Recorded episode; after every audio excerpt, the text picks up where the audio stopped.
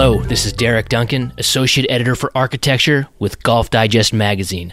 This is the Feed the Ball podcast, and you're listening to episode 64 with my guest, Kyle Hegland. Sandhills Golf Club near Mullen, Nebraska, is in many ways more than just a golf course. In the collective mind of those who follow and study golf course architecture, Sandhills is an archetype, a place of immeasurable influence and unimpeachable originality a golf creation symbolic of something more than simply what it is physically. Sandhills is indeed an historic marker, a major inflection point in modern design that launched the era of destination club and resort golf, a course that shattered the standing illusion that all the great golf sites had been spoken for. It also nearly obsoleted, almost overnight, what the golf world had previously considered to be quality design and standard construction practices. Built amid the pure, almost abandoned sand dunes that stretch for hundreds of miles throughout western Nebraska, with almost no earth moved and only the most basic irrigation and infrastructure, it suddenly made the expensive, water fed golf courses that dominated 1980s and early 90s architecture look like contrived and arrogant conceits. Sandhill's dry surfaces and rambling natural contour ignited a previously dormant passion for the rolling ball and low trajectory golf. For the next 25 years, architects and developers would search the world over for similar landscapes in effort to replicate this formula. Few would succeed on its level. Sandhill remains, to this day, in its own distinct category. Given such profundity and importance, it begs the question who would want the immense responsibility of caring for such a place, of protecting and ensuring its endurance?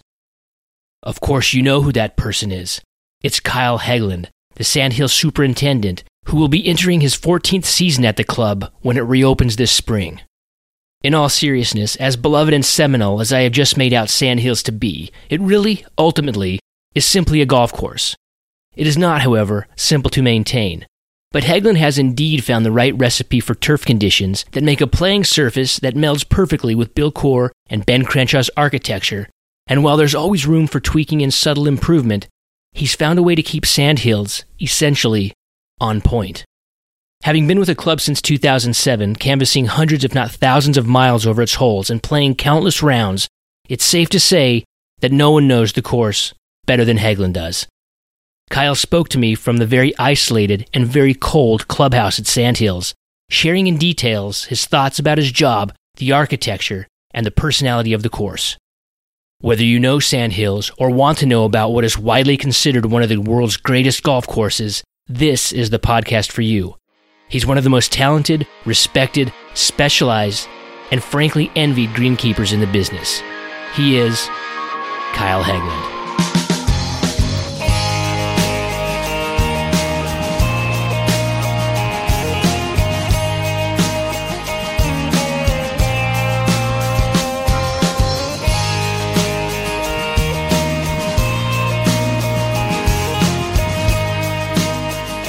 Fascinated by this idea of sandhills asleep.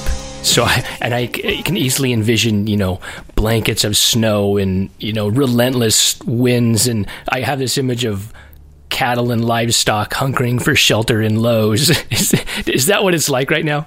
That's a pretty fair assessment, honestly, Derek. It's, uh, when we get moisture, which we've been very, very fortunate this year to have, um, yeah, it's, it can be really, really brutal grew up in Wisconsin, so I think I can judge what a winter is. And uh, some of the days out here are just absolutely brutal. It, the wind gets blowing, and it's like you can't even go outside. So uh, that's those are not fun days. But then there's some real serene days where if the wind's not blowing, and I mean it's my favorite place to be is is walking around.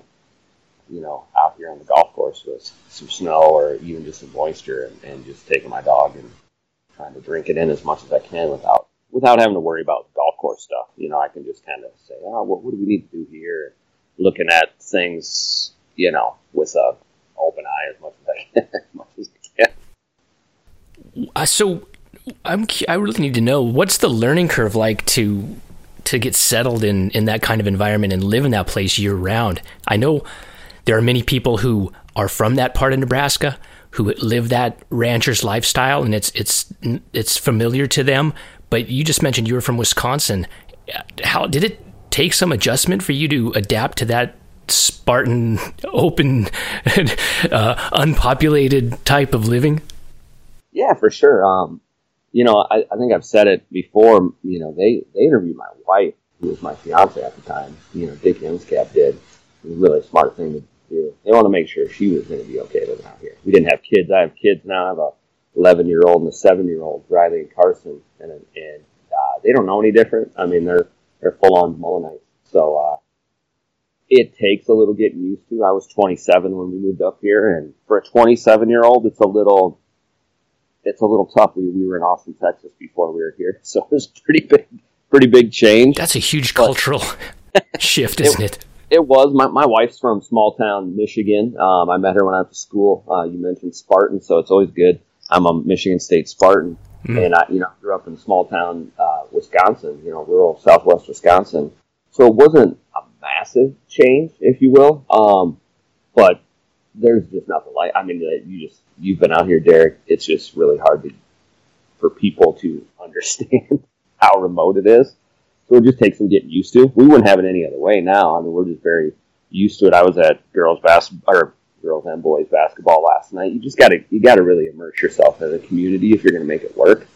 And I'm a pretty social person, so that was pretty easy for me to do. And the people are really, really world class people. They're they embraced us from the, the day we moved in. You know, we moved in on January 7th, uh, 2007, and you know, people knew us before we even got here. So that, that makes it a little easier.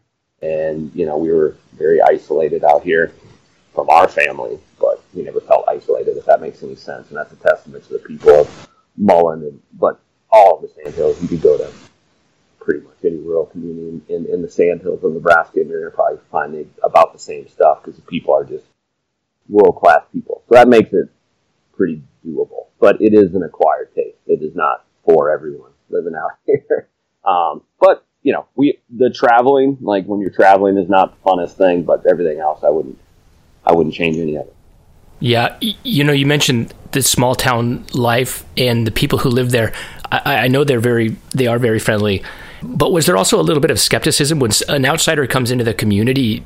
I know they're nice, but does it take? Do you have to feel like you have to prove yourself, or uh, kind of rub away or buff away any cityness that you brought with you? things that things that they you know are predisposed maybe to not embrace. Well, I think I, think if you met me, uh, city isn't a word you put in put in front of me very often, but I think initially, Derek, I think you know in the early '90s there was a lot of real skepticism when they were getting started, but uh, Sandhills Golf Club has had such a great relationship with with the community for well now for 20 plus years, but prior to me being here, even so, they, they that was pretty that was a pretty easy transition. You know, the people out here are very trusting once they get to know you. They're a little they're a little uh, what's the word I'm looking for? A little skeptical to start, and I think they were, you know, everybody was really skeptical to start. They were worried about losing what they had out here, which is something they love and protect, which is rural you know, ranching lifestyle. And, uh, but I think Dick Youngscap and Clint Svoboda and, and, and all those guys that have been here. I mean, I'm, I've been here 13 years and I'm the least tenured manager by quite a, quite a long way. Mm. Clint Svoboda, general manager, has been here since day one. Dick Youngscap, obviously, since day one. So they had, you know, they had kind of already laid those roads. So it was, it was pretty easy for me. I'm sure there was some of that skepticism, but I, I didn't feel any of that and that's a testament to those guys and all the groundwork they did because they've been such great stewards of the community. And you know, we we just don't survive if, if we don't have you know Mullen helping us, and and uh, it's got to be a symbiotic relationship, and they had established that a long time before I got here. You, you know, you mentioned that there was a little bit of uh, you know, early, in the early '90s when this whole project was getting off the ground, there was probably a lot more skepticism then. But I imagine that now th- that place is so unique, the Mullen area, especially because of Sand Hills is there now. And uh, one thing I thought was kind of interesting is in the story that just came out in Golf Course Industry that Lee Carr wrote about you and Jared Kalina was you mentioned about how you know Sand Hills is really it's almost like a company town. You know that it employs so many people from that area. So I imagine that I thought that was a, a nice sentiment, and also it must give them an extra sense of pride to be able to have this thing that eh, you know basically every golfer in the world wants to come and see, and it's theirs. It's right. It kind of you know existed forever in their backyard, and it just took a little buffing to to bring it into reality. Oh yeah, no, they're very very proud of it. Um, I, I think I can speak very clearly and freely for I would say about 100% of the people. you'd have a real hard time, Derek. You know, if, if you've been to Mullen, you don't have a lot. We have, you know, we have a grocery store and a post office and a couple bars and a couple places you can get something to eat, but not a lot. But if you go in and told somebody you were trying to find me or anybody, they would easily and happily point you to where I live or you'd run, you know, it's just, everybody's worked for us one way, shape or form, whether it's somebody's, uh, you know, sister, brother, father, you know, we just don't survive without Mullen the community. And I think they've embraced that. I think it's, it's been, uh, you know, it's something I don't think Dick Youngscap gets quite enough credit for doing. He, he was very, very cognizant of that from, from day one that, uh, the, the community was absolutely essential to Sandhills making it. And, um, it was a big, it was a big deal for us to make sure that we harbored all those relationships. I think, it, I think it says that what kind of leadership Dick, you know, has around, including him, but around him. And that, that's just, something that it's a real focal point for what we try to do as a, as a club is, is take care of our employees and, and they take great care of us. And, uh, I, you have a hard time going to a basketball game or a football game or anything without finding some Sandhills gear pretty much everywhere, including the kids playing. You know, I have, I have uh, five girls on staff. They, you know, they, three of them started in the, on the varsity last night and another couple started on the boys. So, I mean, like I said, we just we don't survive without them, and and we love that aspect of it. Yeah, Sandhill Showtime. I can see them running the fast break, representing. So you mentioned you mentioned Dick Youngscap. Obviously, he's one of the modern golf seminal figures, you know, one of the, the developer who kind of started it all. And Mike Keiser's talked about how, you know, he looked at Dick Youngscap as an inspiration and, and it, it, the example of Youngscap and Sandhills really kind of put that spark in Keiser's mind that that that anything was possible with golf development. Describe Dick Youngscap in three words, if you can, because he's he's a bit of a he's a bit of a private figure. You know, you'll hear interviews with Mike Keiser and other developers, but uh, there's not a lot about Dick Youngscap out in the media.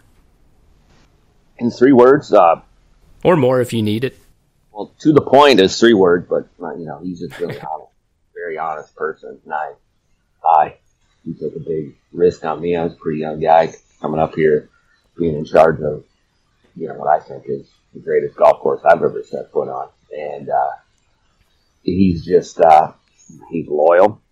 And, you know, again, I think that speaks volumes to the people around here and how much Mullen, the community, has embraced what we do. I think it all starts with Dick.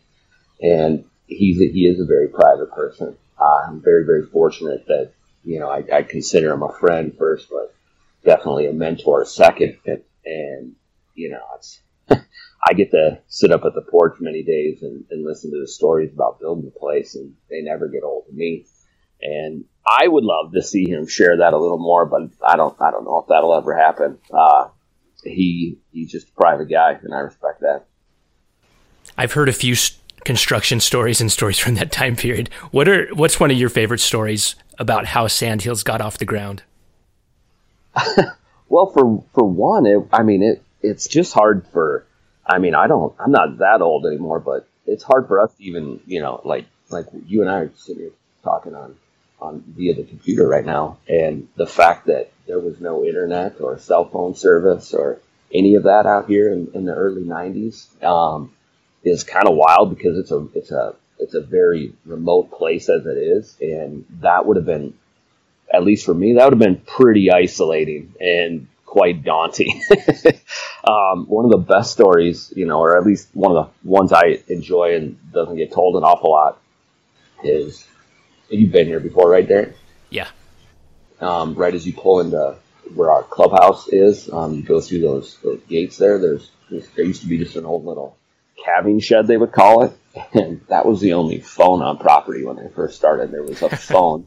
so Dick tells a great story of they would have to sit and wait outside of this phone, no heat, you know, barely any electricity, and some of these, you know, in in the spring and fall, man, when some of these weather events come through, it can be pretty pretty tough. And the fact that that was where it all kind of started initially, you know, and then the maintenance got built eventually. But I, uh, that still cracks me up. Just this little four by four shed that I can only imagine Dick and Ben and Bill were all sitting in at one point in time, waiting for the phone to phone to ring. I think really encapsulates uh, the leap of faith that they all were willing to take on because the ground was so good, and and uh, here they were out in the middle of nowhere, and literally, so that's a pretty good one, I think.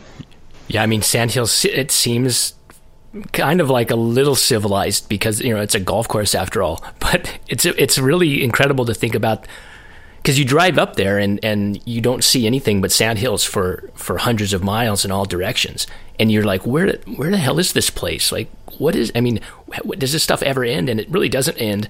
But to literally just to choose that section amongst all the hundreds of thousands or millions of miles, and to think about being out there all alone with with one telephone eventually and a shack eventually, you know, and it, it, it reminds me of I've heard Bill, you know, he's mentioned it to me in other other interviews and podcasts about sand the building sand hills. And, and he says it wasn't fun. It, it was not a fun job as, as you might as you might think it was you know considering how good the land was. But there was a lot of pressure and a very difficult build. Yeah. Oh god. Yeah. No he said it he said it many times and you know I, I also consider Bill a friend. I'm very fortunate to, and yeah, I've heard those stories, and, and you know, like I think he gave that at one of those talks where somebody's like, "Ah, it must have been so much fun." He's like, "Yeah, that wasn't wasn't that much fun." Partially because the weather is just so. It's hard out here right now with modern conveniences. I can't imagine being a settler that came out here and Kincaid acted out out here in, in the 1800s. Oh, no, I, no kidding. I would, I would, I would have made that. I mean, I just wouldn't have made it and uh, it's just a it is a very uh, it's like you said it, it, it's a great piece of property that I don't think you know Ben and Bill get all the credit for the golf course and, and they wouldn't have it any other way but it was it was Dick Youngscap that found this little piece of property and this little valley so I you know to the untrained eyed people who haven't been out here every day of their lives it's a, actually a pretty unique a pretty unique little spot to have some of those smaller rolling hills that we have that go through the lower valley. And, you know, there's a great story with Dick and, and the, the land management guy who found this place and they went up to the, we call it tire iron hill because the place they put a tire iron that they thought they would never find. And Dick saw that valley that the golf course, for the most part, sits in and said, yeah, we'll take it just based on that. And I don't think he gets quite enough credit for. He does claim a little credit in his book that is kind of a modern myth that only a few hundred have been produced. Um, right. He does take some credit for finding that valley, and I think he should get all the credit because the more I'm out here, the longer I've been out here, it is a you know I've been everywhere in the Sandhills, and it is a very unique little spot where you know you have just nice smaller features um, because it all looks like golf, but it's it's tough to out here to find those smaller areas, you know, which is what makes up kind of 16 and and one and and you know down through seven and eight and, and six and five. You know that that's pretty. I, I wouldn't have seen it, I'm sure. So I, I think I think he would hesitantly take credit for that, but it, it's it's a pretty cool little piece of property, and for for many reasons. And you know, sometimes it just works. It was just the right place, the right time, and and uh, he was smart enough to recognize it and and, and basically staked his entire reputation and, and financial, you know, livelihood on that this is going to work, and that's why it did work as far as. Well, for sure, it, I guess that goes partly to explaining why he only built one golf course out there. You know, with all that land, you'd think, well, where's Sandhills number two? if he were ever going to build a Sandhills number two, or you were going to build it, what part of the property would you build it on? And you just mentioned you've spent so much time out there, and even at this point, you might know that property and those sand dunes better than anybody with all the movements you get over them. Do you see another golf course out there somewhere, and where would it be? Man, I'm I I love golf and I love golf architecture. I'm certainly no architect, but I would love to find somebody who's been around our property more than me. So yeah, I think that's a fair assessment that I probably know the land better. But what what's really interesting with the guy like Bill Coore is the fact that you know he spent so much time out here because they had they weren't quite as big as they are now, obviously. So they they spent more time out here, and Bill especially. He still remembers. God, he, his memory is ridiculous. I mean, we can talk about bunker stuff, and uh, he knows every little wrinkle and rumple everywhere we go. But you know, I think initially they they, they had talked about building a second course uh, early on, and I'll, I'll, get the dates right or wrong a little bit, but I, I want to say somewhere after '95, you know, before 2000. And and it was my understanding. Again, this is my understanding, and Bill or Ben or even Dick could could correct it if, if I'm wrong, but they couldn't find a routing that worked that wouldn't break up the original, and they just they just weren't willing to break up the original 18. Um, and I, I respect that. I, I really do. I, I think, you know, you never know what's going to happen. I don't see us doing anything, but you never know. Um, we're pretty proud of what we do. We think we do it pretty well. Um, you know, you've been out here, Derek, so our emphasis on golf and playing golf and, and, and the game of golf and the camaraderie that's around it. And the food's good and the beer, beer's cold and the people are great and the golf's really good. And we think we do that pretty well. Does that change somewhere down the line? I, I can't really answer that. We definitely have enough um, land. To, I'm sure they. I'm sure Ben and Bill could find something. I I think it's pretty easy, Derek, and you've been out here to. You can see individual holes, but you know I don't think Ben and Bill get enough credit for being able. Everybody goes and sees that constellation map and says, "Well, shit, there's 130 plus holes," and, and I love that constellation map. But trying to get it all to work together, that that that was that's pretty impressive. And I the more I'm out here, the more I realize how impressive it was to be able to to really focus on what we have here and, and how they came up with that. You know, and some of that, you know, you'd think with 132 holes, you could just go out and grab another 18 piece of cake. And, you know, with, with the routing that we have now, eliminated probably half of those holes already just from logistical standpoint. So, I mean, your guess is good as mine. I'm, I'm always up for new fun stuff, but I, I don't see that happening. Yeah, I, I, at this point, I'd be a, a, little surprised. Not that I have any, you know, knowledge, inside information, but it seems, you know, leaving well enough alone would be the the right call. But do, do, I'm curious though on this topic. It was a little bit of an artful dodge until the end there. You finally got around to saying it, saying it, but. Uh, do you spend you, you, know your job is on the golf course to take care of the grass to create a playing surface do you go out in the other dunes and, and the non-golf parts of the property that all that vast expanse do you ever go out there and look around oh my god all the time that's where you go uh, with your dog and walk around and get some peace well you know some of our stuff and, and from a logistical standpoint we have we try to keep visual things off the golf course so we have trails and what have you for getting heavy equipment, like let's say we're working on bunkers or stuff that that doesn't like so that at the porch you see everything. You see everything on the golf course, which is an amazing little spot and a place. It's one of my favorite places in the whole world for many many reasons, but it also shows every little thing too. So we try to make sure like you know cart tracks and especially maintenance stuff is off the path, so it takes us out and about some of that stuff and you know, one of the, you know, Mike Clayton, who, who I've had the fortune to meet and I've known via internet for quite a little while, but I met him this, this, uh, winter down in Australia. He has that thing that holes that aren't holes. And I'm always out there trying like, how we could, one of my favorites, I still think it would be a great little redan off of the back tee on 16 going dead north. There's a great little spot there. So I'm, hmm. I'm always, I'm always doing that, but that's just a, I think that's pretty easy to pick and choose a, a hole, you know, just one hole out of anything. So, yeah. I imagine there's so many great green sites out there. But like you mentioned before, getting getting entire holes out there, you know, without having to knock down dunes would be the hard part.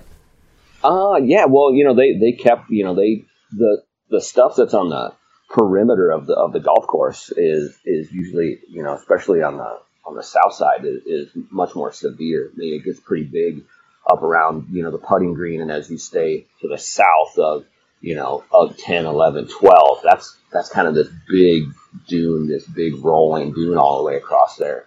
So that's, that's not very interesting. You go over that, that dune and then down into the river valley and there's a lot of good little land. There's, there's great little land, um, kind of behind the putting green and down towards the driving range, um, that I, that I love to look at. And, and we have lots of stuff that we have to go back and forth. So it's pretty easy to pick up some of that stuff, but I think the best land, and I think Bill would, would tell you that the same thing is is kind of above 16 or to the north of 16. There's lots of good little, there's lots of good land right there. Yeah. Uh, I I have a skid loader track, you know, a trail that I have to, to, for me to get to those big bunkers on the left of 16. Every time I go through there, I'm like, oh man, this is a great little par four right here. And it's, it's, you know, I, I think our whole thing you know, hypothetically, if we were ever going to build a golf course, it would never involve doing any more than what we did the first time, which would be basically till up the land, plant. You know, we don't want to move a bunch of dirt or, or soil, sand. So that's how I always look at them. So yeah, I think there's plenty of holes up there. I daydream all the time. I I I probably should just take a club next time and bang it around. I'm surprised you haven't. no, I have not. Yeah, wow. Is, I've uh, there. It's it's funny. I think um, you find a bunch of golf balls up in there. I, I think partially because people have a tendency to see something from a tee, you know, whether it's 16 or 17 or anywhere, and they'll just hit a tee shot off into no man's land because it looks like a golf ball. So you're like, how does the ball even get up here? But um, so maybe that maybe there's some people out there doing it before I ever got here, which I wouldn't blame them. I'd do the same thing. Well, on this topic, what did you know? Because I, I, know there was a big learning curve with getting sandhills off the ground and, and, figuring out what grasses worked and how to maintain it, and especially given the harsh climatic conditions and the soils. All this was new in the mid '90s. Nobody had ever tackled this in the United States before, and there may not have been any analog to it anywhere in the world, really. So there was a big learning curve. Now I'm imagining, you know, you've got it as dialed in as possible. Maybe not. Maybe there are some some things you can continue to do better. There always probably are. But what advice would you give an architect who's who would come into that same sandhills environment now and and build a golf course? And there have been other golf courses. You know, a couple just down the road at Dismal River and the Prairie Club and elsewhere. But what what have you learned at Sandhills that you could explain to an architect who might be working on a site like that for the first time?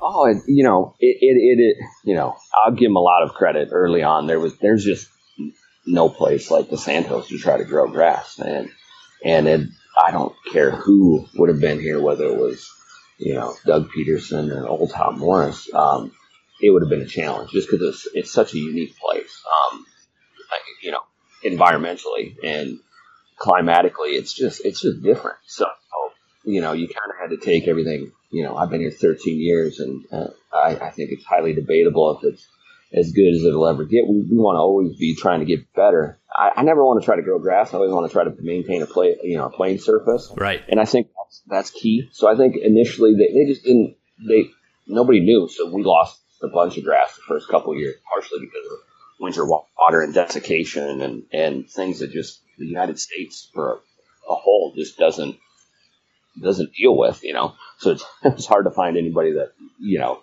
you could even say, hey, we've done this or something like this. So it was just all new. And, and they've done a, a really good job. And we think we've, we keep refining it. You know, what I, I would tell an architect to do is just, the, the dunes and the, and the native grasses are so fragile. You just, if you tear it up, it's, it's tore up and it's going to take a long time to get back to, you know, lack of a better word, native you know, which is, you know, North America's last natural grassland here. So we're very, very cognizant and we, you know, we started working on bunkers probably 10 years ago here, really. Um, and it sounds like a pretty easy process because it's all sand and you got all the sand in the world, but we had to be really, really diligent on not making a, footprint that would impact everything else. It's something that you'd see this big scar and, and we don't want to take away from the golf course. You know, I'm a, I'm a fan of taking one step backwards to take two forward, but this was kind of a different animal where, you know, one step backward was a pretty big step backward. So, you know, what I've said, and I've talked to many of those guys, and I and I love the you know I think Katie does a great job at Dismal River, and, and Brandon, those guys up at Prairie Club, and you know Gil and his team are building a course just north of us, and obviously my love and affection for Jerry Klein and what he does at at uh, Ballyneal and Josh Mahar at Wild Horse, and, and these guys do great things, and guys and girls, and it, and it's just it's just so unique. So I think we all we all know each other pretty well. We talk quite a bit. I'm probably more vocal than anybody else. I've, I've always been a social guy. So we try to share, you know, any information we can, but it's pretty, they're all just so different. You know, it's just a very, very different experience, even from here to Ballyneal. You know, Jared was out hand watering, you know, fairways yesterday. They were, they got almost 60 degrees. We never got out of the 20s and we're only 200 miles away from each other, sandy sites. So that's a big difference. Um, just be a steward of the ground and anything you don't have to tear up, don't tear up. And that's probably start from a grassing standpoint. You know, it's just got to be what you're trying to what you're trying to produce and what you're what you're looking for from a playability standpoint. I, am a big, big believer in these low mow bluegrasses. If you've been to wild horse, I don't think anybody does it better than Josh Mahar from day in day out. But you have fescue, Jared has fescue. Um, they have some colonial bents up at the Prairie Club, but they have mostly fescue. Have fescue at Dismal River, and it worked good. It's it's just you know, it's it has some real issues in the winter. It can get beat up. It just, you know, it just doesn't tolerate it quite as well as some of those low But that's, you know, it just depends on what you're trying to do and how you're trying to do it. So, how much pre- I, how much pressure did you feel when you got that job? This job? Yes. Uh, I was dumb. I, I was 27, so I, you know, I didn't, I didn't. It sounds silly to say it. I didn't feel like I had a lot of pressure on me um, until ignorance is bliss, right? Yeah, ignorance is bliss. I, I'm, I've never lacked confidence in myself, which sometimes gets me in trouble and sometimes is a benefit. But uh, the first day we opened and my first year, 2007, and we started having people roll in here was a big gulp. You know, for me, I was like, oh shit, here we go. And from then, you know, the, the great thing about Sandhills is just how it's run. You know, Dick Dick is my boss, and I deal with Dick only. I don't have a greens committee or anything like that. So while I struggled, or maybe I did, maybe I didn't, but the things I did struggle with, whether it was grassing or you know if we had some winter kill or whatever, you know, Dick always had my back 110 percent, and that allows you to to get better and improve and and and really uh, try new things. He always really challenged me to not do what I what I was taught to do, you know, be prior to being at Sandhills. So we made some errors, we made some good things, but you know, without his support and the support of the membership, you know, I probably was really ignorant and thought I could do this job. You know, now 13 years later, 14 almost, getting ready for season 14, I still feel very humble. You know, I, I've never lost sight of the fact that I get to look out my office window and, and have sandhills in my backyard, it still means something to me. And, you know, it just kind of gets in your blood. And as a 27 year old, I, I was just probably ready to prove that I could do something. And I was uh, probably a little naive. So it took me a little while to get it figured out, but we think we're going in the right direction. We're still trying to get better and, and uh, just keep moving forward, I guess. What was the worst disaster or conditioning calamity that you had to deal with? Is there anything that, that really made you nervous? Well, it's just everything is so unique out here. Um, you, the winter is just our most difficult time. It's, it's just like days like today. It's it's cold. We got plenty of moisture, so I'm, i feel pretty comfortable. But I don't really know, and nobody really knows. I, I, I don't care where you're at. When you, if you've never seen grass go completely dormant from lack of moisture and, and cold temperatures, it makes your butt pucker a little bit the first the first few times you do it. But you don't really know until grass until it starts warming up. So we think we do a lot of great things in the spring and the fall, and we think you know it's a big game of attrition out here. We think we get a little bit you know incrementally better every every year. But we could still have a winter where I mean it only takes a few days in some really tough climate, and all of a sudden you're, you're killing grass and you start pulling tarps off or you start looking at fairways and like, oh shit. We're gonna have a lot of grass. We've we've had some years where we've we've had some real tough winter kill on some fair, fairway areas. We haven't really lost much grass on on greens. Um, we tarp those, and that helps for us. But you know, it's it could it's probably similar to being in the mid Atlantic, some of those areas where the disease pressure is so hard at times that you sprayed and done everything you could, but you're still you still kind of anything could happen, and you don't control any of that. So we just try to. All right, you got to have a plan. So if we lose a bunch of grass, you got to have a plan. You got to move forward. You got to be ready to say, "Hey, we're going to get this better. We're going to get ready to rock and roll." So that's always our biggest concern. We've had a few years where we've lost some grass in, in fairways, and you know that's just that's pretty easy to deal with. You just tell them what you're doing, why it happened, and, and keep plowing forward. And our membership's pretty good about it. But you know they expect it to be perfect out here, and that's what we want it to be. So it's yeah, it's something we deal with. From an architectural standpoint, you know, Sandhills is so varied and it's it's got so much complexity to it what continues to surprise you or impress you about it specifically when you're out there every day looking at it? Are there are there parts of the golf course that, that just continue to give you inspiration and to reveal themselves in brilliant ways? Yeah, absolutely. I, I, I am not a golf architect, but I love golf architecture. And you know, I think you can, you know, you can bring a novice of golf out here, and I, I'm I'm a firm believer that I don't it, it's like it's like building architecture or even art. You know, I don't. If you're on something truly great, uh, you don't have to explain it. it. It's you can tell anybody, and they'll be like, you just understand it. And I think that's a fair assessment of golf. Great golf. I've been really fortunate to be on some really great golf courses, and some really good ones too. But great is just a different thing. And I think the things that really keep coming to me, and it's probably just my lack of knowledge, is, is how impressive. i am always impressed with the routing of, of the. It, it, just it just flows properly. I don't know how else to say that. You just you know, and, and some of it's because I played it eight trillion times. Um, it just it feels like you're that's where you're supposed to go on the next hole, and I think that's really impressive. But you know, it's the subtle stuff. Like I, I think five gets a little you know um, overlooked at times. It's one of my favorite holes out here, and it's I, I just absolutely love that green. It's just there's not much there, but what is there is just so devious. That spine through the middle of that green is just absolutely diabolical. Or something like that little that little mound in front of 16 green is just it's just it's just so smart. I'm, I'm not smart enough. I wouldn't have been able. I wouldn't have been smart enough to put that there. But those are the things you really appreciate. I at least I appreciate the the little things that when you play it a bunch of times, you're like, man, I'm always dealing with that little tiny thing that you know. I think it doesn't take a good picture. You know, it's something you can't just. But it's something that really affects the way you play golf all, all the time. And and so we, you know, it's it's pretty pretty cool place to go out and try to learn each day. That's for sure.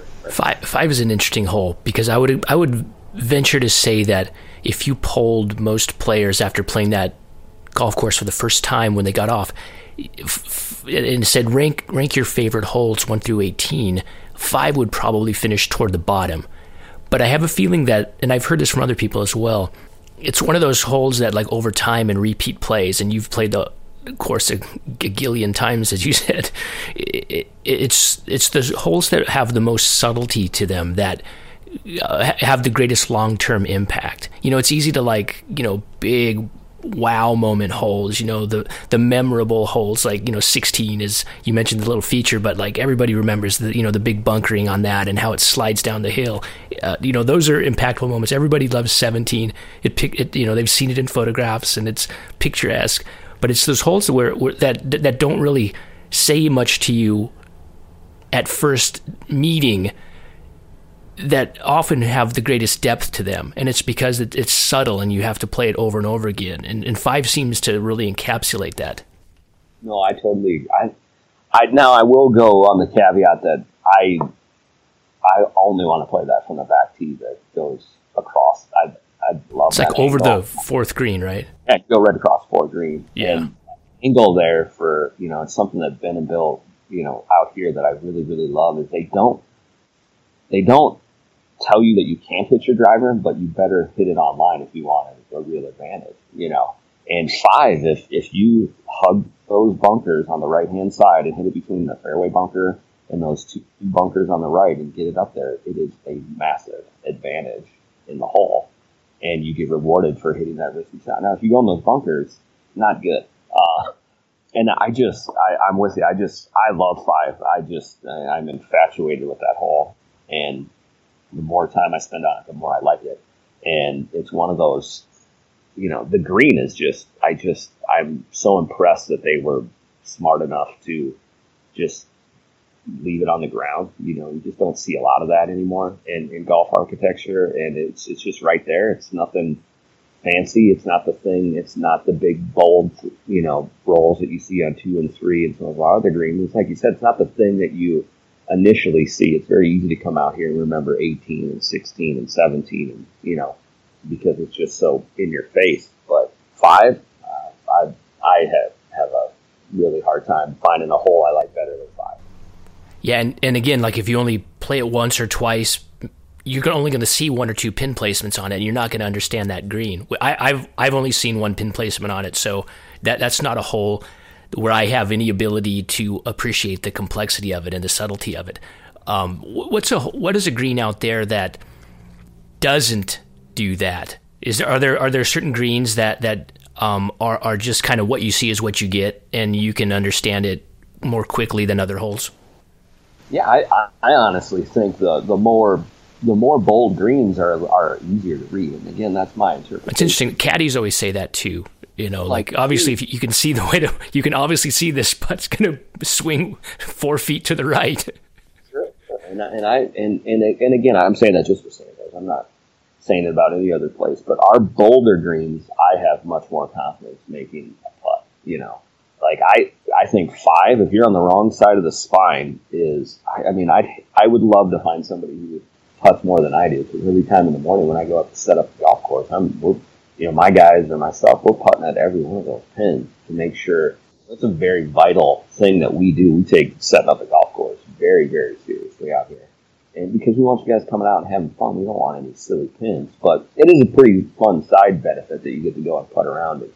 But I, I mean, if you're on the wrong side of that spine on five, it's it's a really, really difficult putt to make. And nine is, you know, you're sitting there at the porch. There's not that much movement. It, that is the hardest green to read. I mean, it just is. I I feel very uncomfortable reading most putts.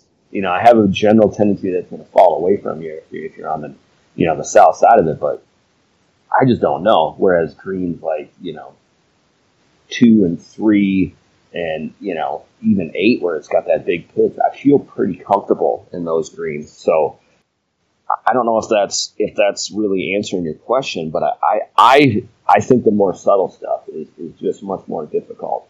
And, and you know, for, for, out here, I just try to get the. I'm not a great putter. I just try to get the distance right. Now, I think a lot of people overread things. You know, especially on great golf courses, they think there's just just, just get your get your pace right, and you're probably you're probably better off than trying to make that thing break three or four different ways. And, and that's just my take. You know, it's it's not difficult to sing the praises of Sandhills and talk about all the th- all the great characteristics and even the genius and in, in aspects of it. It's much harder to be critical of it. What does Sandhills have a weakness? Um, yeah, for sure. I think every you know, I've been pretty fortunate to go around and, and see at, at least most of the great golf courses in the United States, and it's very easy to appreciate the great stuff, like you said, and I think anybody with a critical eye, you know, if you go to Cypress Point or if you go to National Golf, you're always trying to find what is its weakness. And, you know, with Sandhills, I think early on we really missed the boat with our playability issues. You know, some of those shots Ben and Bill were were wanting us to hit were just not there. And it wasn't really anybody's fault. It was just trying to figure out maintenance, what worked and what didn't work. Can you give an example? Um, you mean of shots that weren't? Yes. Yeah, shots. Um, yeah, that maybe for whatever reason the shots weren't working. Well, two. We were just talking about two green, and, and mm-hmm. two green. If you remember, is these huge contours around it, and it had. When I first got there, and I'm not taking any credit for this, this is conversations Ben and Bill and I had.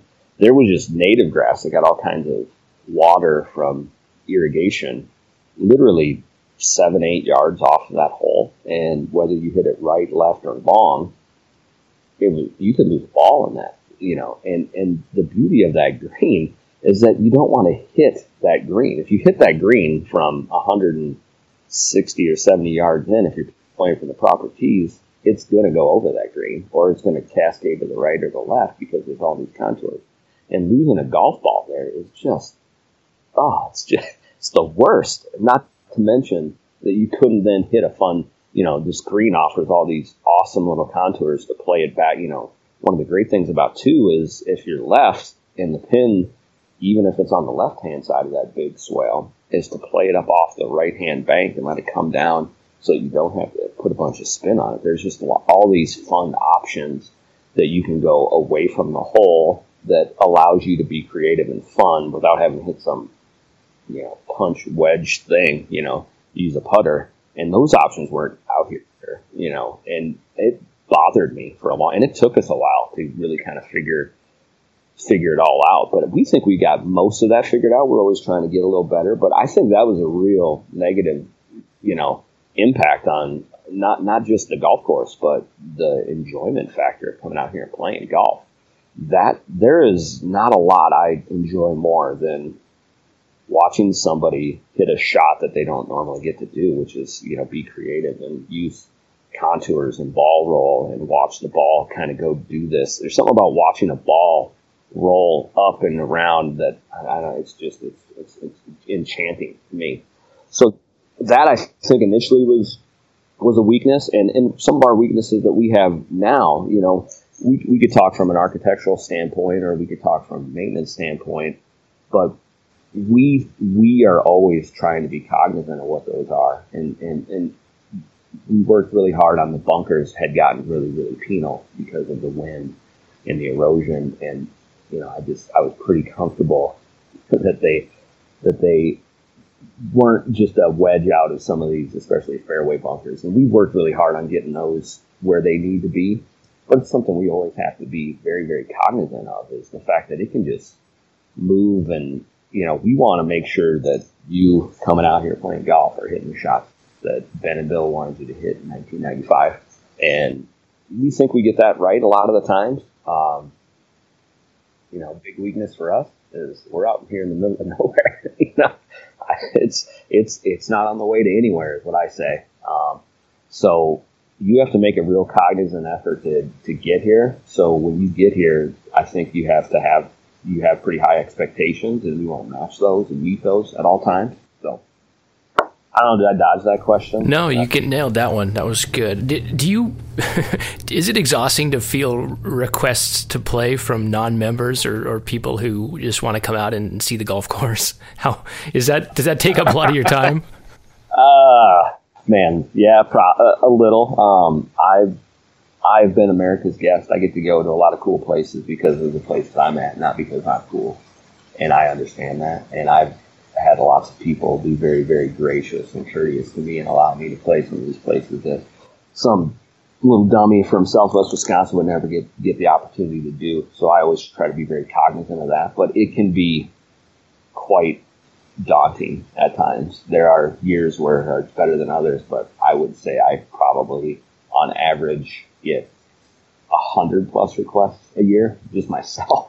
So I just I can't do them all. I would love to do them all. I try to be as cognizant as I can and try to and be as gracious as I can about it. And it is uh, something I take very seriously, though. I I, I really wish and, and and and hope that anybody that really wants to see this place gets that opportunity. It, it, we are a private club. We have, you know, some strict guidelines of, of access for many, many reasons.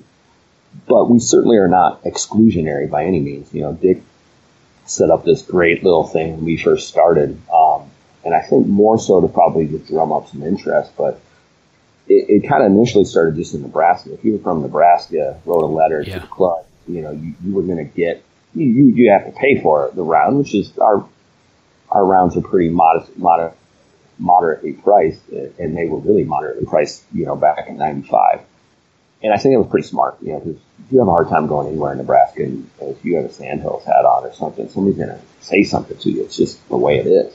I think that's pretty cool, and I don't know if that happens if we're just this very elitist golf club, which we are not. Um, that just says no, nobody can come in. But at the same time, you know, if you're my guest, I have to play with you, and uh, I I also have a job to do. So it is something I take very seriously, and some things that it, it, bothers me that I can't get. You know, I can't have enough time for everybody. But I'll, I'll I I try each year to to be as good as I can.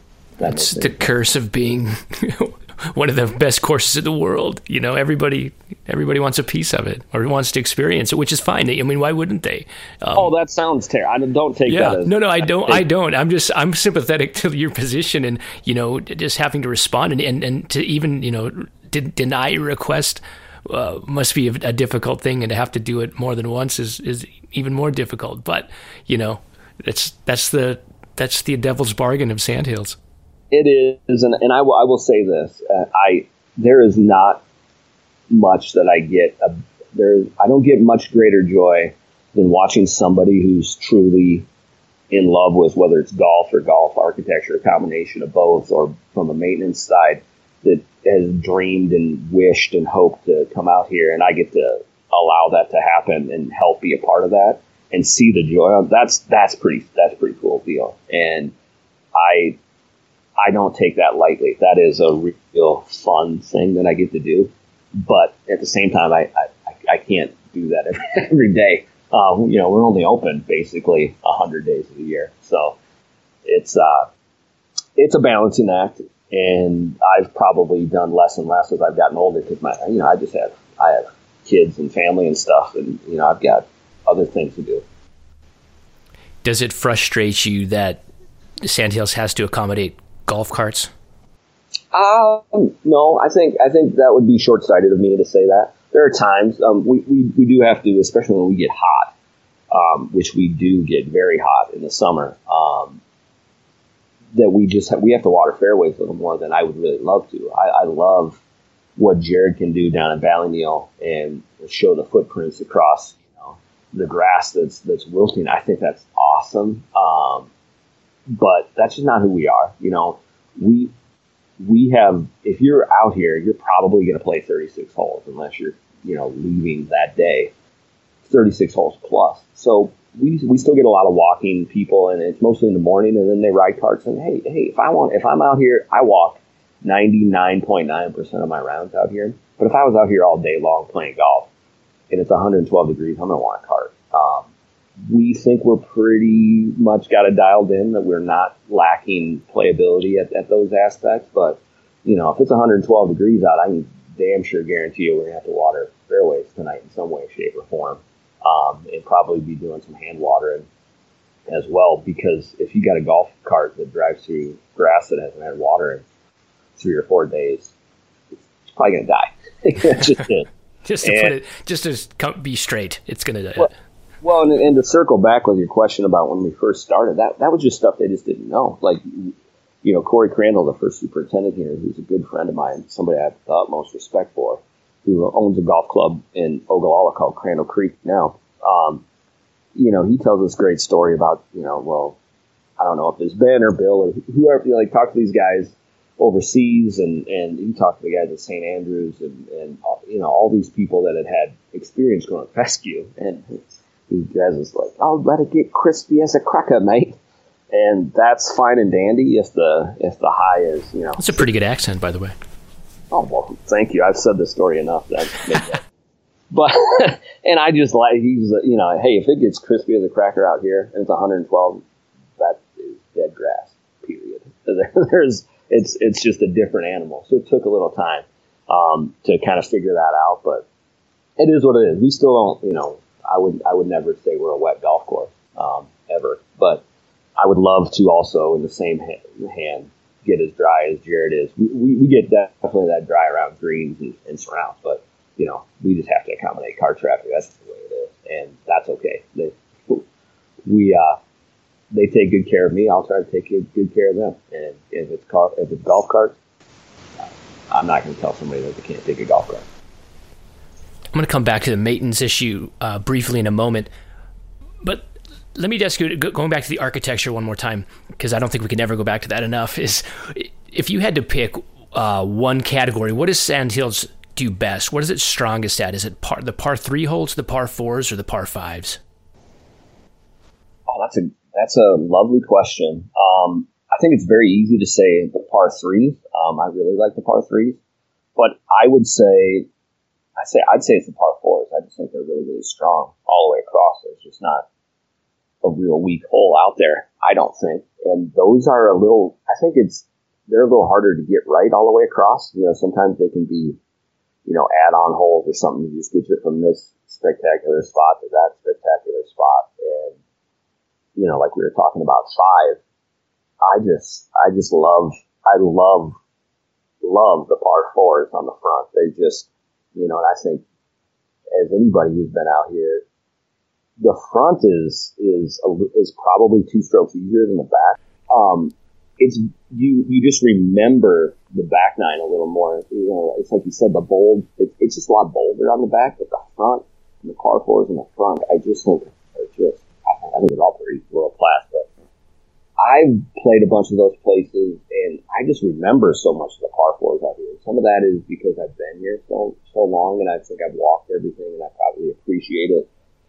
Hope as much as anybody, but you know, I think those are a little harder to get right or get really right. You know, and I think Ben and Bill just did a great job, and especially you know the short par four, seven and eight are just yeah. I could play two holes just in a loop constantly and you make plenty of birdies and you make plenty of bogeys, and that's that's what I think is great about golf. You know,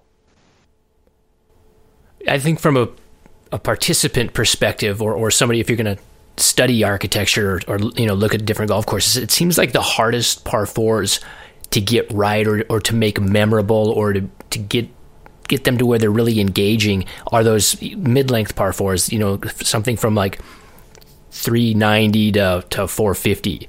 You know, long par fours, you're going to remember those one way or the other. And, and, you know, generally they're longer. They're going to be situated on a bigger piece of land. So that piece of land may have elements to it that uh, sticks in your memory or, or, have a huge impact in the way the hole plays. Short par fours, we always remember those. Uh, it's those mid length par fours that are, as you said, so hard to get right and balanced. And Sandhills is great with that. You know, the uh, 11 and 12, for instance, are kind of I put in that category.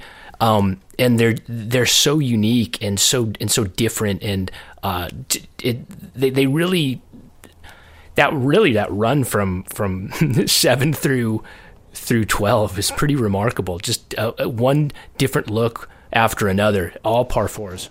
Yeah, well, I think you know, and you mentioned it, and what I what I got sidetracked on there is what I think is so smart that's very easy to to to miss, especially if you're just out here a couple times, is 10, 11, 12 all generally run in the same direction. And 9, honestly, you know, the green is oriented in the same direction, but they all are such different holes, but they're somewhat similar distances, really. And you have all, you know, it, it, it it's a really encapsulates sandhills to a, to a T. You just have all these different shots that you're I wouldn't say required that you're allowed to hit and you know like 10 can just be you know if you if you're playing 10 11 12 into the wind which is pretty common in the afternoon is just brutal and but brutal in different ways. Like 10 you can if you can't hit the fairway on 10 or 12 i don't know what to tell you. I mean you got so you're in the fairway and it's pick your poison. Are you going to try to hit the heroic shot? Are you going to try to hit something smart? And they're just they're. I play a ton of match play with, with you know my closest friend out here is our general manager Clint Sabota, and we play a ton of match play, and that's so they're just awesome match play holes because you can just crap it down your leg or make birdie, and I really I love that aspect of those par fours, and that's that's why I said the par fours. I think it's pretty easy to say the par threes or even the par fives because there's only three of them and and they're all spectacular in their own way. But the par fours are really, I think, what add the depth and the breadth of the golf course. And and again, like you said, it goes seven, eight, nine, ten, eleven, twelve are all par fours in a row. And just yeah, and different look after different look, uphill, downhill, short, medium, long, just fantastic. Um, so. You mentioned a minute ago you were kind of America's guest when you travel around, and I imagine in the greenkeeping circles, you're you're a popular guy, and also for what you do, people want to know how you do what you do. Are there things that you've learned and developed at Sandhills that you think are applicable to almost any golf course anywhere? Uh, well, first, yes, I, I, love being America's guest, and and I for one second don't think anybody would let me in if I was just Kyle Hegland, and it's because I'm at this wonderful place, and that doesn't bother me one bit. so I, I I love playing golf. I you and I have had a small conversation about it. I can't understand why some golf course superintendents don't play golf. I don't think you have to be good but I have a hard time believing you can be a really elite superintendent and not play golf. I'm not saying that they're not out there. I just that's not how I would work, and I really enjoy the game. I really do, um, and so it's, it's pretty fun. I get to come to work at some place I love, and then hopefully I can play golf when I'm done too, um, if, if my schedule allows it. But from from aspects that we think can go across the country, you know, uh, it, it, it's just grass, Derek. It's not that it's not that complicated. It's it's really not. The things that we seems like we, it sometimes, well, at least to someone you know not in the industry. Yeah, it's, it's it's not that hard. Um, but but we what we think we do, and it, and it ties very very hand in hand with our weather, is we think we're really really good decision makers. We have to make good decisions out here because there's just so many variables in the weather um, whether it's from a hot end or a cold end or it's just it just you just never quite know what you're going to have. And you know, I think superintendents get pretty regimented on on schemes and routines and, and doing things on certain days, and we just can't be that way. Um, and I think that helps us deliver a, a better playing product. You know, our our goal is always playability, always. Now, with that said, you know, we don't we don't have a lot of uh, disease pressure. So it's not like we're spraying fungicides and stuff like that, but we're always going to try to make the choice whether what we're doing, you know, middle of July or December 1st that allows us the best opportunity to, to present the golf course at its peak from a playability standpoint. You know, it, can it be beautiful as well?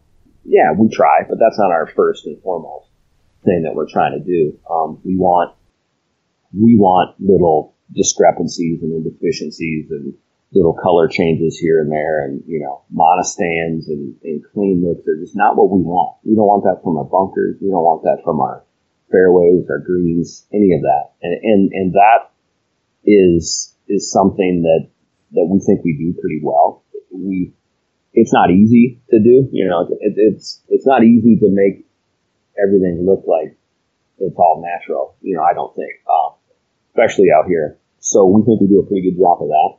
Now, are there things from a turf standpoint that can travel across the country? You know, it's it's hard to say. I think everybody philosophically, it just depends on what club you're at and what, what you're trying to do and what the membership expects. But if you're trying to provide great playing conditions and, and hard, firm, and fast conditions, yeah, then I think we've got a lot of stuff that, that goes across the country. And it was, it was one of those things I, I was this is going to sound like a humble brag. I was I was in Australia this this December for the President's Cup, and I got to go down there and work with those guys at Royal Melbourne.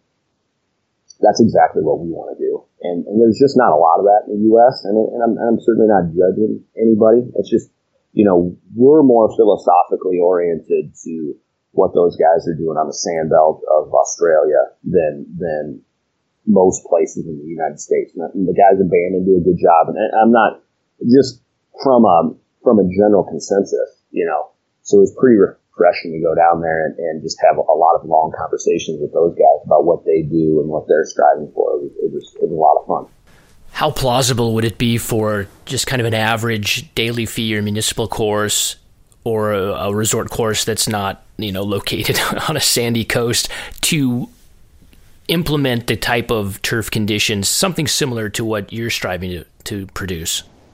I think it's I think it's very plausible, and, and you know, it's going to cost you less money. Uh, you just have to be okay, depending on where you're at. That's a general, broad statement, and there are all kinds of places where you could lose a bunch of grass, I'm sure, but you know, you got to have a superintendent that's a willing to carry out the program and just has a plan. And you might, you might, you might get it on the brink of death at times, but that's you know, we want the golf course on the brink of death. Um, I think we just are so accustomed in the U.S. to think that if things are just starting to get brown, that it's dying instead of like, hey, we, we got a long way to go before we ever really injure any turf. And dormant turf is awesome turf to play golf on.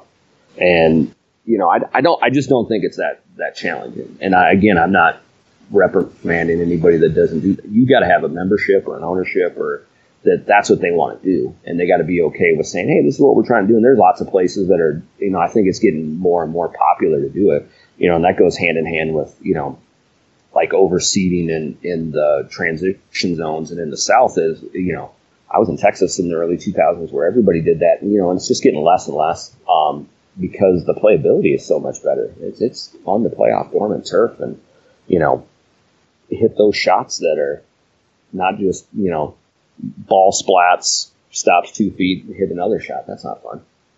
I think it's just a fun thing. You know, I, I, I, I think you sell it as a fun situation.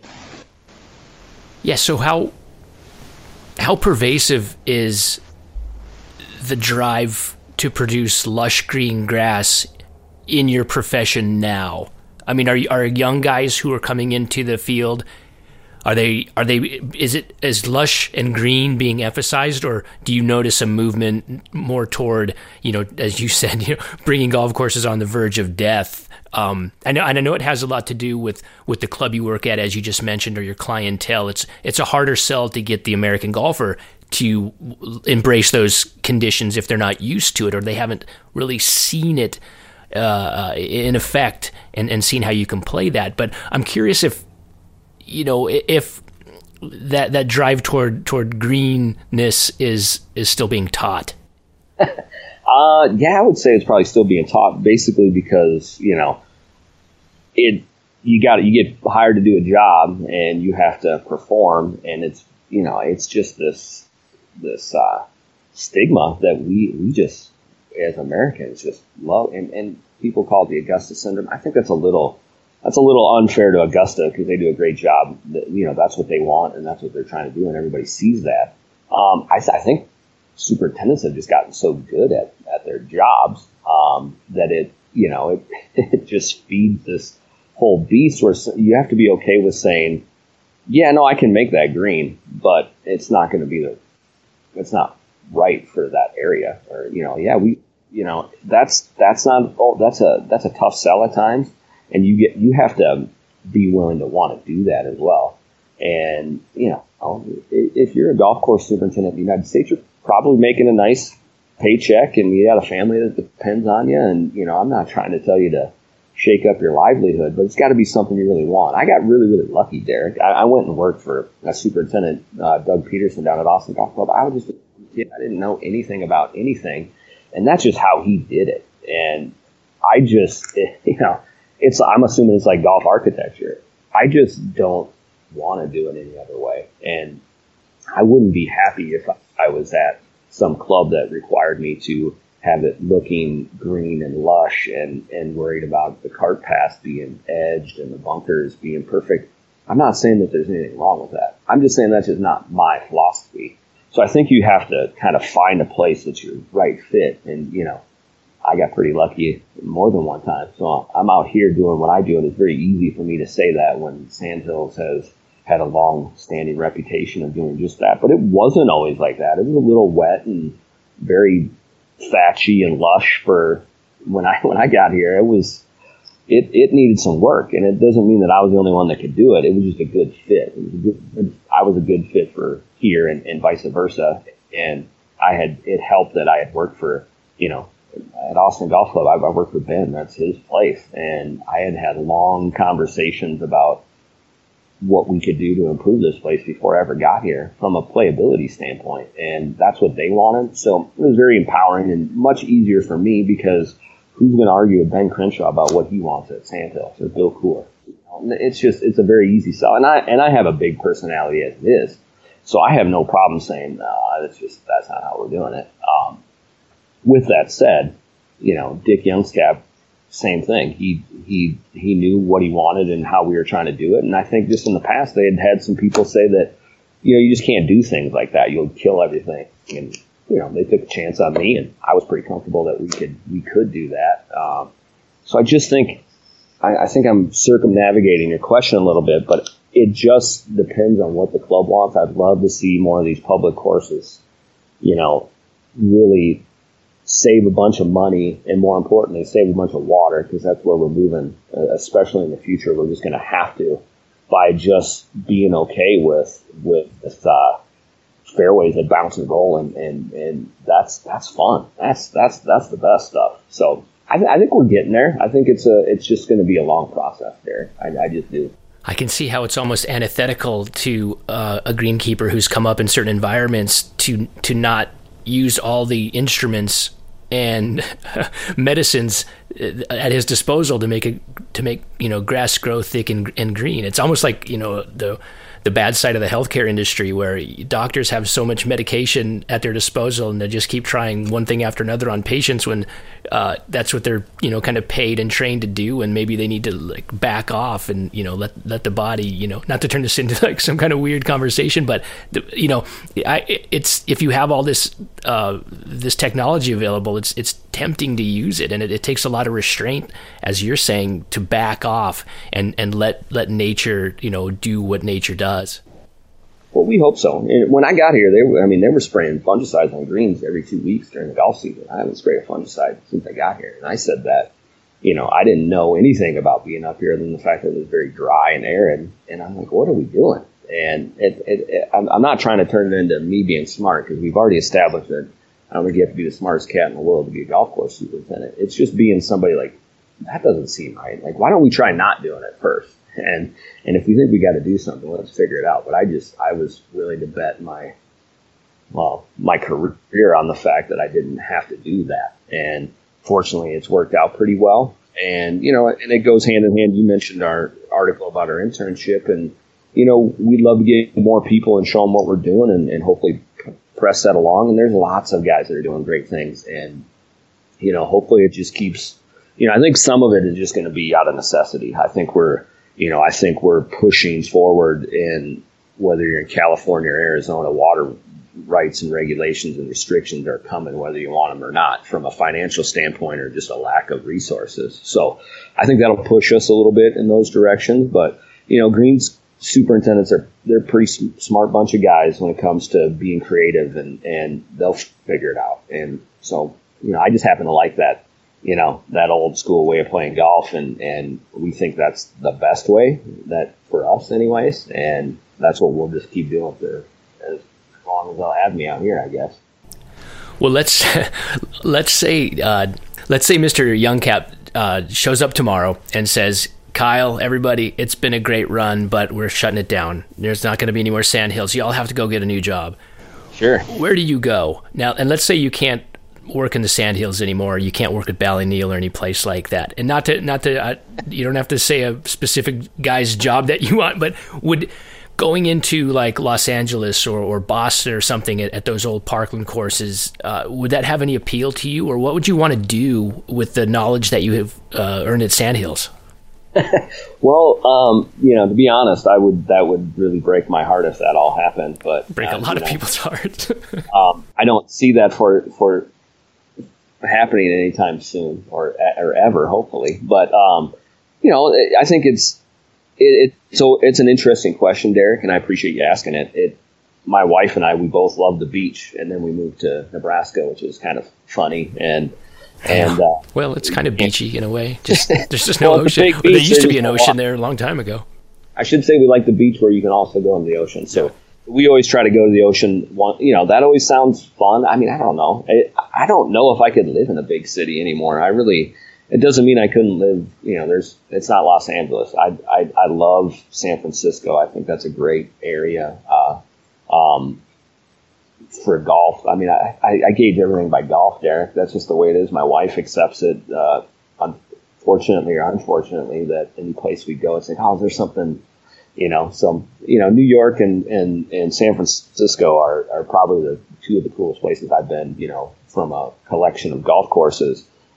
but philosophically, I don't, you know, I don't know if I could live in either one of those areas. Um, for me, if I if tomorrow I couldn't be at Sandhills, uh, oh, that'd be tough. Um, it would be fun to probably do uh, like a new construction. There's not a lot of it. I would just, uh, but your question about a part like something old that needed a bunch of work and could do something that would be a lot of fun. I have a a good friend, um, Pat Sisk, who, left a world class job at, at Milwaukee Country Club to take a take a club, take a job out back where he grew up in in Massachusetts, and you know basically do that, just restore a, an old polish an old gym, which is pretty awesome. And that sounds fun.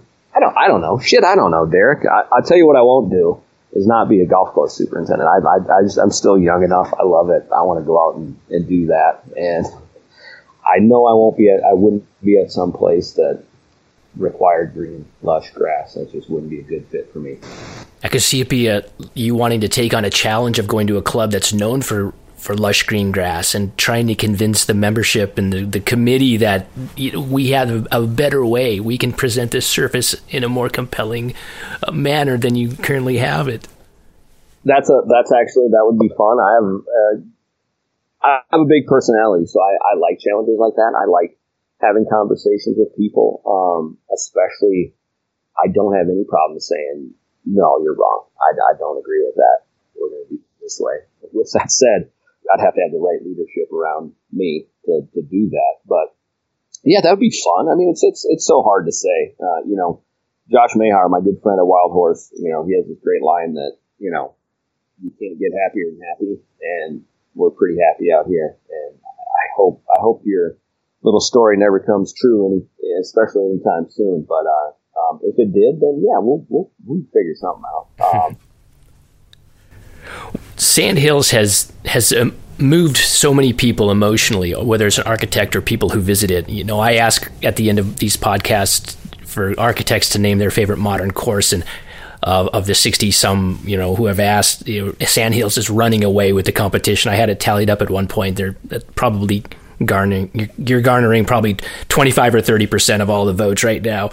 When you got and play and you said you've played around quite a bit and you were in australia recently what moves you? What makes you emotional on the golf course? What are the must-haves for you to fall in love with a, a place other than your home course? You can put your hands on the ground and it's firm and dry. That, that makes me pretty emotional. I know that sounds pretty simple but it's not a real common attribute in a lot of places, whether you're in. Um, so I was such a, a, like a really spiritual experience, and I'm not a spiritual person. To be in the sandbelt of Australia, it just felt like I felt like home down there. You know, I felt like I was here. I'm, I'm in Mullen, Nebraska right now. It felt very similar, and the people were world class, and you know. But from a golf course standpoint, what moves me is, you know, I think we I mentioned a little bit earlier, you don't. It's the stuff you can't describe. You know, it's it's the, you know, many courses for many different reasons. It's very easy to step out on you know the ocean holes at at Cypress Point and, and get moved um, spiritually. Honestly, it's just a it's an amazing place. Or step out on the first tee at National Golf Links and go. This is just this is golf and this is what it's supposed to be. And, you know, it, you kind of pinch yourself a little bit. I try to pinch myself out here. I, I still get that out here. That's going to sound very homery and, and kind of dorky, but man, you know, my, some of my greatest times out here are, are just playing what I call a church nine. Um, maybe my wife and kids had stuff to do and I'm out here and I just play at six o'clock and I play nine holes in an hour and the sun's going down and that's that's what that's what golf is all about to me. And you know, but you can have it in other ways too. You know, like just the way the club is run at Garden City, like just the way the people. It's just like there's just something there. I like I can't put my fingers on it. It's not tangible, but it's it's pretty awesome, and it's it's it's uh it's just something you got to feel. And I don't I don't know if that's you know, that's not the same for me as it is for you. Um, and that's okay. But there's, there's just some of those places that are just, that's what I'm looking for. Like you just feel like it's that's what you're supposed to be there doing, and and you feel attached to the golf course, if that makes any sense. Mm-hmm. Speaking of dry, bouncy turf, what place impressed you the what American course impressed you the most in achieving that that isn't you know located in your part of the country, not in the Sandhills or in you know not Prairie Dunes or Ballyneal or anything like that. Was there a place you can think of that you thought, wow, they're really doing it right, and I wouldn't have expected this maybe?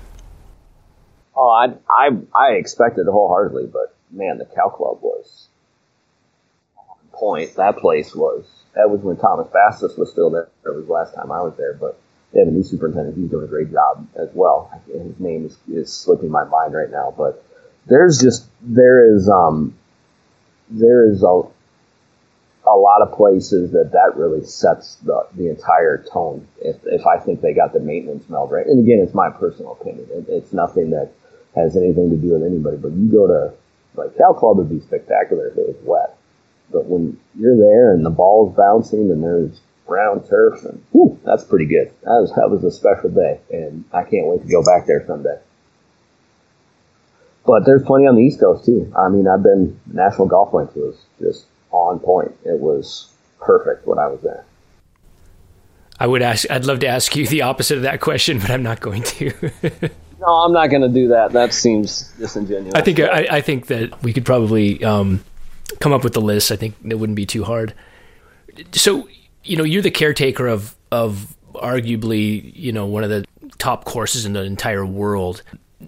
So that obviously you take a lot of pride in that as as well. And we've talked about Bill Coore and Ben Crenshaw. How often do the guys that that actually built the golf course come by and stop in and, and see what's going on? And and do you ever get to observe kind of close hands their looks of of satisfaction. I'm sure Bill comes around more uh, than anybody else, but do you ever see like Dan Proctor or anybody like that, Dave Axland, come through and just kind of look around and take it all in?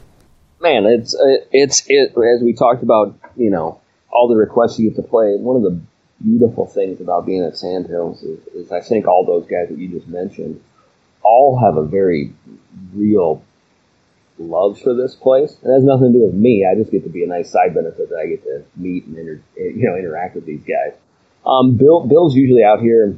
If he's not out here every year, it's every other year, and Ben's out here at least once a year.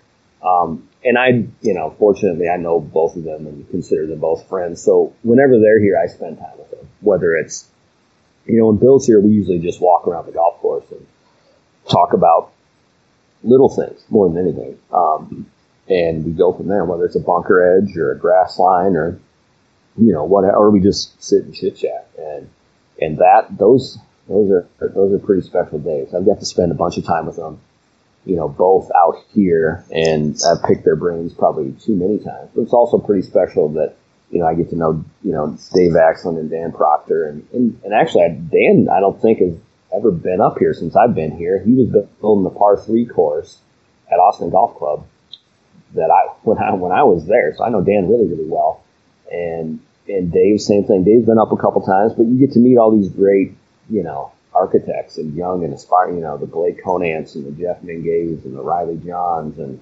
and all these guys are just it's just so fun. It's so interesting to get to know and you know and meet these guys from a personal standpoint, and then watch them go do great things at other places. Um, it's a nice, it's a really nice benefit about being out here for sure. Oh, no, no doubt. It's yeah, it's like um, it's like an I can imagine it's like an academy in a way, you know, or, or a spot that every aspiring architect or even an even a, a seasoned architect would come and, and take something away from Sandhills and, and maybe go use it or, or that just kind of goes into their thought process of, of how they work in their own work. Um, that's got to be pretty uh, amazing. But it always amazed me when you hear the stories of, of when like Dismal River was built and allegedly uh, Nicklaus never came to see Sandhills. And but uh, there's probably a lot of people you could name and a lot of people who, who haven't been there. Well, I can I can talk directly about you know Dismal River and, and that was before I was here. Uh, that uh, he they were just opening when I got here, right? And he, he did not come out here, and that's that's unfortunate. That's that's just from a I don't know how you could the way the crow flies, we're seven miles apart, and that's silly. Um, on the entire other spectrum, you know, Tom Doak building the red course, you know, those guys are building that in 2012, you know, they had quite an eclectic group of guys out there. And between myself, but most of my, my wife was eight and a half months pregnant with my, my son, who's now seven. Um, I was not nearly as available as I would like to, but Jared Kalina, who's obviously at Ballyneal now, I mean, we, we hosted every one of those guys. I mean, it, it, we felt it was what we had to do, not because they were going to learn something, but I mean, that's just, that's how awesome the industry is. The people are just great. So you get to meet all the, you know, Angela Moser and, and, uh, you know, which is always fun to see women involved in, especially in the golf design aspect of things. But you know, Blake Conant and Clyde Johnson and Brian Schneider, and it was just, I mean, it's it's it's it's almost surreal. You can't even really believe that all these people come out here and, and that you get to know them, and it's it's pretty pretty fun to to I do realize that they, they, they know who I am, not because I'm important or special, because I'm at a pretty cool place. And I think that, that pays dividends. You know, like, like Gil was out here, Gil Hanse was out here two or, two or three times this last year. They're building a golf course about, I would say it's about 50 miles north of us, just north of the Prairie Club called Capstone Ranch. And, you know, and his son-in-law and yeah, they just that's that's what we want to be about. It's it's what's beautiful about the golf industry. Whether you're growing grass or building golf courses, is it's a pretty small world, you know, and it's a pretty cool little place to be in because most of the people that are building golf courses are pretty passionate about it, and that you know, so you just sit up at the porch and drink a beer and, and tell stories, and and that's that's that's a pretty cool perk of what I get to do for sure. And uh, yeah, I just yeah, I pinch myself many times. It's fun to watch these guys go out. You know, guys that have been here many years ago that are you know making big names for themselves. You know, a guy like Kyle Franz who was building, you know, help shaping at the Prairie Club, and you know he's doing big things now, and you know it's just it's a lot of fun. Yeah, and they all they all come and drink water from the temple. I don't know about that, but we, we try we try to be as friendly as we can. Um, obviously, I, have had very very few interactions with anybody that was anything less than than an awesome person to interact with, and and that's that's pretty special, and that's why I love being in the golf industry. It's it's it's a it's a small tight knit group of of people, and it's a lot of fun. Well, as we as on that note, as we start to to wrap this up, who would be your, as far as awesome people, who would be your ideal foursome? Could be anybody alive or dead. Who would you like to play golf with, maybe for your last round or your next round for that matter? Oh, my last round or my next round, anywhere. Your ideal here? foursome, sure, anywhere you want. Oh, it, this is this is a good question. I haven't I have not I was, asked this question since I think episode one, so I thought I'd dust it off. to be honest with you, I would just I would take. Uh, I've I've played with Ben, so I've played with Bill. I've never played around a golf with Dick Youngscap, if you can believe that. Wow, really? So I'll, how I'll often, take. How Dick. often does he play? Well, he's he played a lot early on in my career, and it just you know just he's a he's a night owl. I am not a night owl, so we will we'll take I'll take Dick, and now he just doesn't play. His arthritis in his feet and stuff, so he hasn't played for the last couple years. So I would take Dick Youngscap, and I would take Bobby Jones Hmm. And I would take my dad. My dad passed away 13 years ago. That'd be pretty tough to beat right there. Was your dad uh, Bobby Jones fan, or what's the connection to that? No, he kind of got me into the game. He was not much of a golfer, but you know, some of my biggest memories of my dad um, just playing golf. Him and I pretty bad golf, but we played mm-hmm. golf, and that'd be a lot of fun. What's the toughest pin at Sandhills? Oh, the toughest pin at Sandhills is front left number one green. That is a ball buster of a start. And if you get above the pin, you can't really get it super close. And if we if the, if it's super windy, you just can't put it up there. I mean, you just can't. So if it's a nice calm day, we love to put it there because it will you will know you're at Sandhills for sure. You have a we think a less chance of putting off the green than you did many years ago, but you can still put it off the green, and and uh, that will that will kind of shake you for a little while.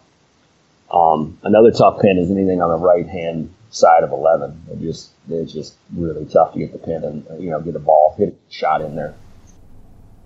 What's the uh, on that note? What's the over under on when you see guests come and play the course for the first time? What's the over under on how long it takes them, whether it's holes or, or, rounds, for them to learn how to play the ball low along the ground, use their putter, do that do that kind of thing? I imagine most, even though they know about the course, do a lot of people probably show up trying to just smash the ball in the air and compress it and get it spinning like they do at their home course.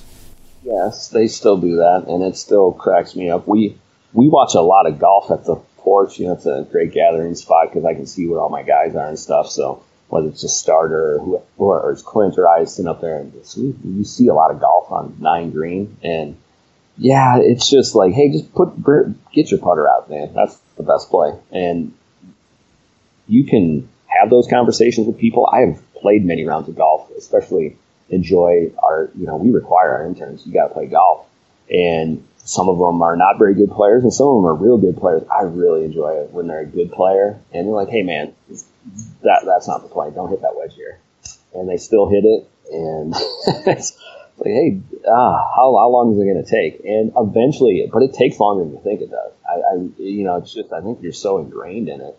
You know, it's it's fun to watch that process, and then you know we just try to do it by like, you know, I'm going to hit this shot and see who gets closer. So if you could resurrect one dead architect to co-design a golf course with, who would it be? Man, I love Alister MacKenzie. His, you know, I but there's just something about Raynor. I don't know. I just I love his stuff. I've not seen enough of it. I would love. I love the fact that he wasn't a golfer, and it would be. I need to a see more Raynor stuff. I'm, my eyes a little more drawn to the MacKenzie. I'm a real big fan of of that look. But I don't know, just uh, some about Raynor. I'll take I'll take Seth Raynor. Uh, what's the what's the top Raynor course you've seen? Oh, oh Shore Acres is a pretty tough beat. Mm-hmm. Um, but people are going to hate this, but I, I, really think Chicago Golf Club is a Raynor. I, I know they say it's Macdonald, but it's mostly Raynor. So it, Chicago Golf's better than Shore Acres, if I'm picking. Uh, my opinion only. I get to say it's a Raynor. So I'll go. Yeah, I mean, I, th- I think there's, I think you're set on safe ground to say that. I mean, you know, somebody's going to get pissed off, but for the most part. I, would love to see more of his stuff. I've, I've not seen like Yeamans Hall, and I've, I've, I'd love to see JL. I've not been up there um, on my short list. Someday I'll get up there. Okay, finally, what's the best modern course you've ever seen that's not Sandhills or Ballyneal. I'm going to take oh, Ballyneal off the table too. The best modern course I've ever seen that's not Sandhills or Ballyneal is Friars Head. That is just, I just love that place. Um, it is so good, and I think they've done a really good job of. They just keep kind of getting it better, if that makes sense. You know, they're I wouldn't say they're constantly tweaking it, but they're not afraid to make adjustments to make it incrementally better instead of leaps and bounds. You know, I think sometimes we try to do things and we make this big broad sweep, and they've just done a lot. Of, they've done they've been tinkering with that place for a long time. And Kenny Becks and his team, they just do a great job. And you know, Bill Jones has been there forever, and, and the place plays right, and it's pretty tough, pretty tough to beat Friars Head, I think. So, uh, I mean, obviously, you know Sandhills as, as well as anybody in the who's ever lived. Do you see any any correlations or similarities between Friars Head and Sandhills? Oh yeah, I think I think you know I think everybody has their own little bit of style and and and pizzazz, if you will, whether it's on a Doak or a Coore and Crenshaw. And you know the thing the thing that I really loved about Friars Head were you know again I'm not trying to be anticlimactic, but it's the holes that not everybody talks about that that I really enjoyed. You know, as you're walking down and away from everything. I just thought they were really smart holes. Um, maybe they're not as big and as bold as you know 14 and, and, and as you walk around that big dune and all that, but it's it's just great stuff down there. And I I really felt at home down in there, you know, more than anything, if that makes sense. Yeah, and those holes were created too. I mean, that kind of yeah. that's a high compliment. No, I, I just really, you know, and, and, it's it's easy to love those, you know, 17 and all that, and, and, and it's, it, and rightfully so. but I, I really just liked how, you know, it, it felt like you were out playing golf where you should be. And, you know, I think Ben and Bill get that, you know, there's a lot of guys get it really right. You know, I think Ben and Bill do that. And, you know, probably I maybe have a little more geared towards them just because I'm, I'm right here and I've, I've basically been on their stuff for a long time. So I, maybe I'm just maybe a little more akin to that, but I, I really love the, the routing and, and the imperfections of that place. Kyle Hegland, while still young, has already become one of the preeminent superintendents in America and is a student of golf course architecture as well as turf. Hey, if you can grow grass as well as he does in the sandhills of Nebraska, you can grow it anywhere. You know, Sandhills is such a remarkable place. It's remote, eerily quiet, and yet it's full of this like energy and buzz when you arrive there. It's quiet and yet alive. It's distant and yet so constantly present and relevant in our architectural thoughts. It's such a contradiction. It's the astute high culture of architecture set against this long tradition of laconic Western pragmatism that reaches back hundreds of years. You know, even though most people will never have a chance to play it, Sandhills has lessons that it can offer that could really be applied to almost any golf course if we would learn from them. Primarily and most importantly, its insistence on dry grass and a firm playing surface. Kyle mentioned how more courses could go further in stressing out their grasses, and actually, in and in doing so, in if they did it in a, a practical, intelligent way, I think most, if not all places, could actually save money and create a ground that produces more roll and bounce, and which in turn makes the golf course more fun. And any golf course, for that matter, could play more dynamically. Firm turf opens up the possibilities of more and different types of golf shots. It uh, provides the ability to play the ball high if you want, or low, and get the ball rolling. Long courses play shorter, and if when they play shorter and play fast, more skill sets can compete as long as those people learn how to play low shots accordingly and, lo- and use the ground to their advantage. I just think in that way, in a, in a better and more interesting world, if more golf courses strive for that, we'd all have a little bit of sandhills closer to our homes. So, anyway, thanks to Kyle Hegland for joining us and sharing all that. That was brilliant. You know, Pete Dye passed away recently, and it occurred to me how often he's come up in these podcasts. Really, in, in almost every episode, he's a he's a touchstone. He's a central figure. Uh, the world of architecture, modern architecture, seems to revolve around him. And if you'd like to hear more thoughts and different observations about him, I encourage you to plunge into the Feed the Ball archives and past episodes. In particular, do a search for PB Dye or Tim Liddy or Jim Urbina or Brian Silva. Many people have, have spoken about him, but uh, those four in particular, as, as I recall, uh, spoke incredibly beautifully and, and elegantly about Pete, his architecture, his ideas, and what he meant to them. So, uh, if you're looking for more information and kind of a, a, stroll down memory lane, that's where to find it in the Feed the Ball archives. Also, some bookkeeping here. Bookmark talkinggolf.com to stay up to date. On Golf's Best roster of podcasts, subscribe to all the podcasts there, including the Good Good Podcast, State of the Game, Talking Golf History, uh, subscribe to this podcast as well. Do that at Apple Podcasts or whatever platform you download and stream. Give me a follow on Instagram and Twitter. I'm at Feed the Ball. And check in regularly now with Golf Digest and golfdigest.com for more of my writing on architecture and architects. Thank you all for joining me. I really appreciate it. Thank you to the Sundogs for the music. And until we get a chance to do this again, adios.